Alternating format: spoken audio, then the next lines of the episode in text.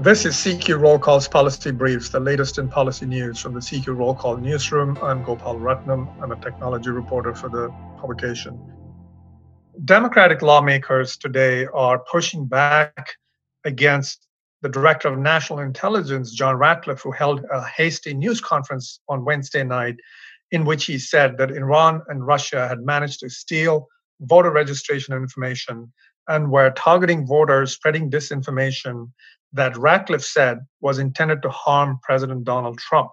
Uh, but those warnings from Ratcliffe are drawing a lot of skepticism. And today, on Thursday, Speaker Nancy Pelosi told CQ Roll Call uh, that, quote, I think we have to be very careful about any statements coming out from the intelligence community 13 days before the election.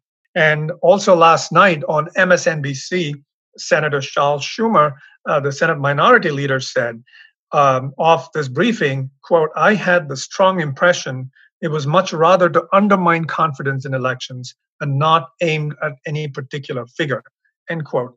These are comments from lawmakers questioning Ratcliffe's uh, sincerity and nonpartisan uh, basis um, because Ron, John Ratcliffe, who was previously a member of Congress in the House of Representatives, has been criticized for um, declassifying material from the 2016 election, much against the wishes of the intelligence community. And he has provided that information to some of the lawmakers, particularly Republican lawmakers in the Senate, who are still continuing to probe and investigate uh, the 2016 election.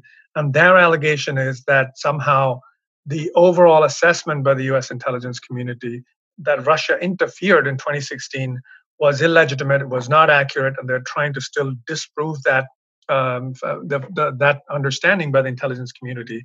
And even a lot of former intelligence officers have criticized Ratcliffe.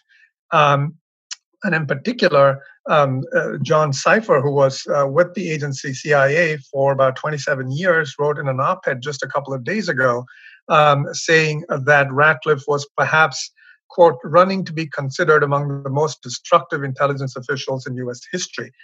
Um, although there may be instances where uh, foreign inter- uh, agencies and foreign adversaries have obtained information on US voters, I think the US officials and several lawmakers are saying that making this kind of announcement um, and making it look like the uh, the hacking and access to voter information is only affecting one side of the equation, um, it seems to them as if this is being politicized. Intelligence information is being politicized.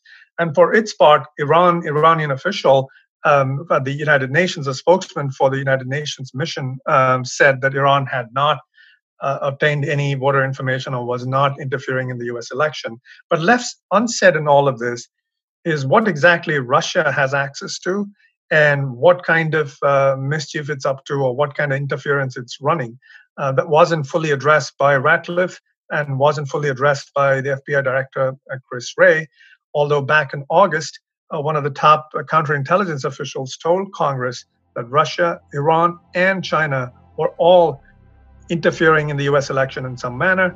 And in fact, Russia was in fact rooting for President Trump.